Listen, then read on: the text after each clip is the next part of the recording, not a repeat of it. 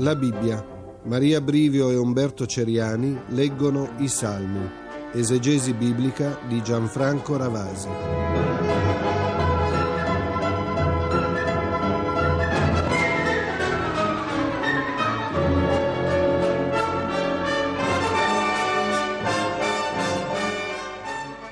Proponiamo oggi nella nostra lettura salmica un trittico, un trittico di composizioni. Cominciamo subito col Salmo 109 che creerà piuttosto imbarazzo che non adesione ai nostri ascoltatori. Si tratta di uno di quei famosi salmi imprecatori. È un vero e proprio torrente di ingiurie, di anatemi che la liturgia cattolica ha escluso dalla recitazione perché sembrava così lontano dallo spirito cristiano. In realtà bisogna leggere questi salmi come uno schierarsi da parte dell'orante nei confronti della giustizia. La vendetta comunque viene affidata a Dio è Dio l'arbitro ultimo della storia a cui si affida il giudizio anche sui nemici perversi. Dall'altra parte dobbiamo anche ricordare che questo salmo è un po' la rappresentazione dell'incarnazione della parola di Dio. Sappiamo che la parola di Dio si eh, riflette nell'interno della storia, si rivela nella storia di un popolo che aveva allora delle caratteristiche, aveva una sua particolare visione del mondo. Al centro della supplica comunque incontreremo queste 20 imprecazioni che sono da leggere un po' come questa testimonianza profonda nei confronti della giustizia, una testimonianza un po' orientale, molto carica anche di immagini che sono datate e che sono da connettere a quella cultura.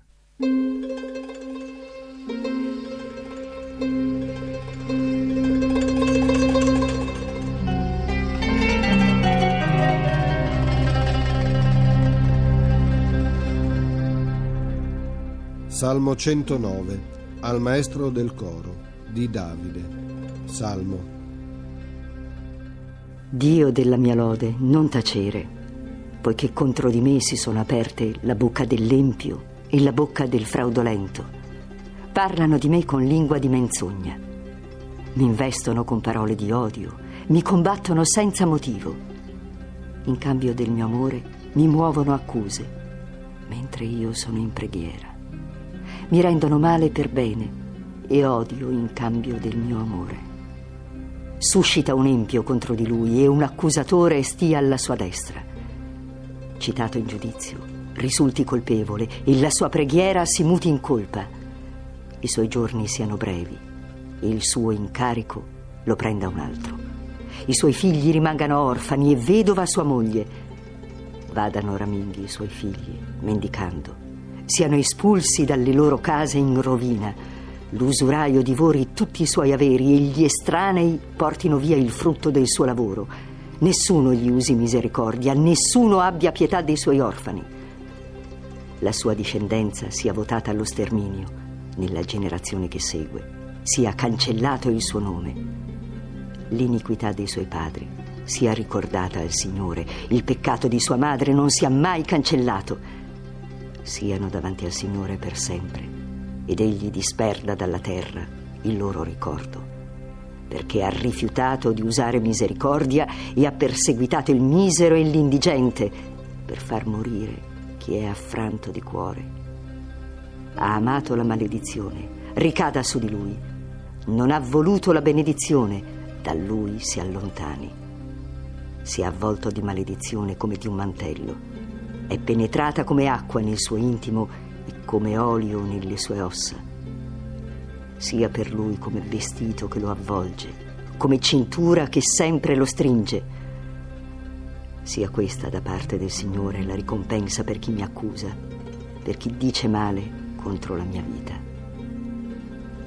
Ma tu, Signore Dio, agisci con me secondo il tuo nome, salvami nel tuo amore fedele poiché io sono povero e infelice e il mio cuore è ferito nell'intimo. Scompaio come l'ombra che declina, sono sbattuto come una locusta. Le mie ginocchia vacillano per il digiuno, il mio corpo è scarno e deperisce. Sono diventato oggetto del loro scherno. Quando mi vedono scuotono il capo. Aiutami, Signore mio Dio. Salvami per il tuo amore sappiano che qui c'è la tua mano. Tu, Signore, tu hai fatto questo. Maledicano essi, ma tu benedicimi. Insorgano quelli e arrossiscano. Ma il tuo servo sia nella gioia. Sia coperto di infamia chi mi accusa e sia avvolto di vergogna come d'un mantello. Alta risuoni sulle mie labbra la lode del Signore. Lo esalterò in una grande assemblea, poiché egli si è messo alla destra del povero per salvare dai giudici la sua vita.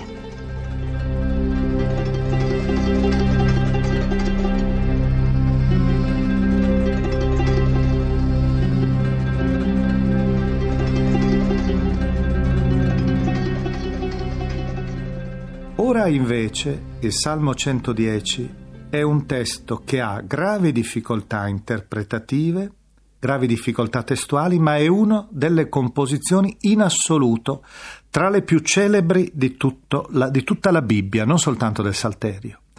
Infatti si tratta di un salmo messianico che è stato ripetutamente citato dal Nuovo Testamento al punto tale che Gesù, quando è davanti al tribunale giudaico, evoca proprio il versetto primo del Salmo.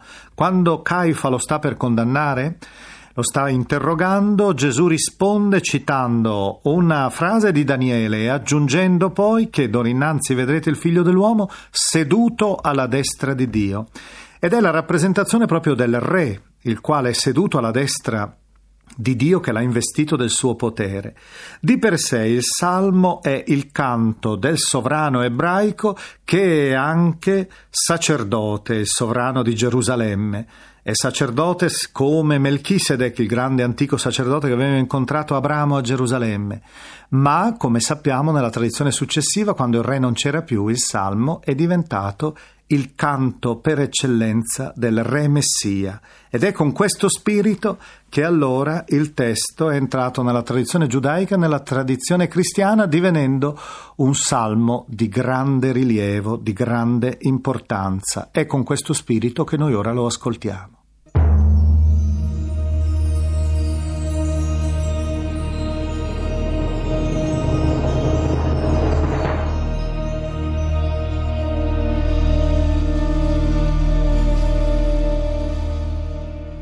Salmo 110 di Davide. Salmo. Oracolo del Signore al mio Signore. Siedi alla mia destra, finché io ponga i tuoi nemici come sgabello dei tuoi piedi. Lo scettro del tuo potere stende il Signore da Sion.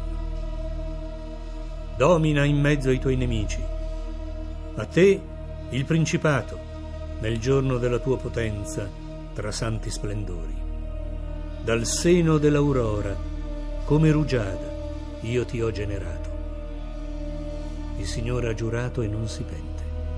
Tu sei sacerdote per sempre, al modo di Melchisedec. Il Signore è alla tua destra, annienterai il re nel giorno della sua ira, giudicherai i popoli, in mezzo a cadaveri ne stritolerà la testa su vasta terra lungo il cammino si disseta al torrente e solleva alta la testa.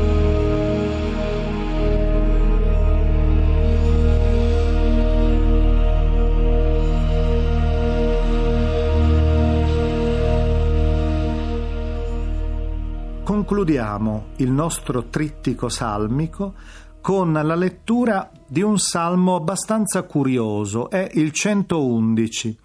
È un testo che, come il successivo, il 112, è una celebrazione dell'azione di Dio nella storia della salvezza in maniera alfabetica cioè ogni versetto comincia con una parola che comincia con la corrispondente lettera dell'alfabeto ebraico, per cui avremo il versetto 1 che comincia con la lettera, con una parola che, che ha la lettera Aleph, poi avremo la lettera Bet, poi avremo la lettera Gimel, Dalet, He, Wow, Zain, Het, Tet, eccetera, secondo la sequenza delle 22 lettere dell'alfabeto ebraico. Si tratta quindi di un vero e proprio alfabeto alleluiatico, cioè di un canto in onore di Dio, in onore della sua misericordia, della sua bontà, un canto di gioia espresso attraverso l'alfabeto, cioè attraverso un sistema che aveva lo scopo soprattutto di favorire la memoria perché ricordando la sequenza delle lettere dell'alfabeto si potevano anche più facilmente ricordare i singoli versetti di questa composizione alleluiatica.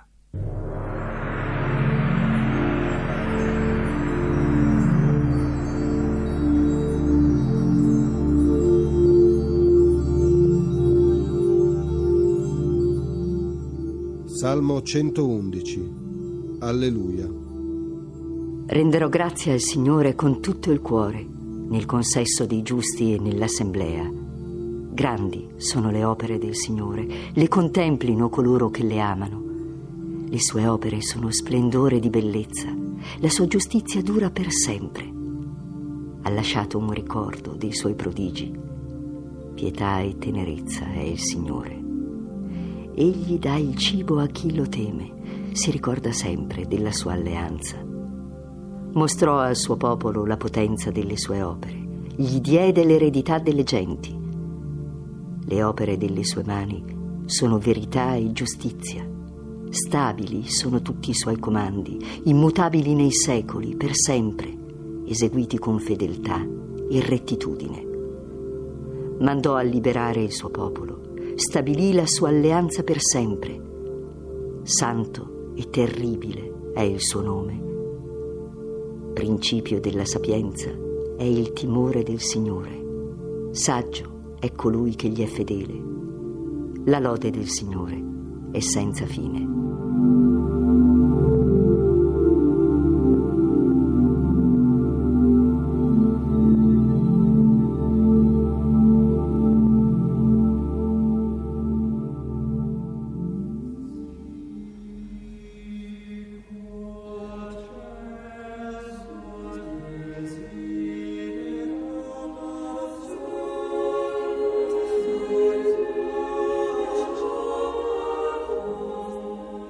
Abbiamo trasmesso la 131esima puntata della Bibbia, esegesi biblica di Gianfranco Ravasi, lettura di Maria Brivio e Umberto Ceriani.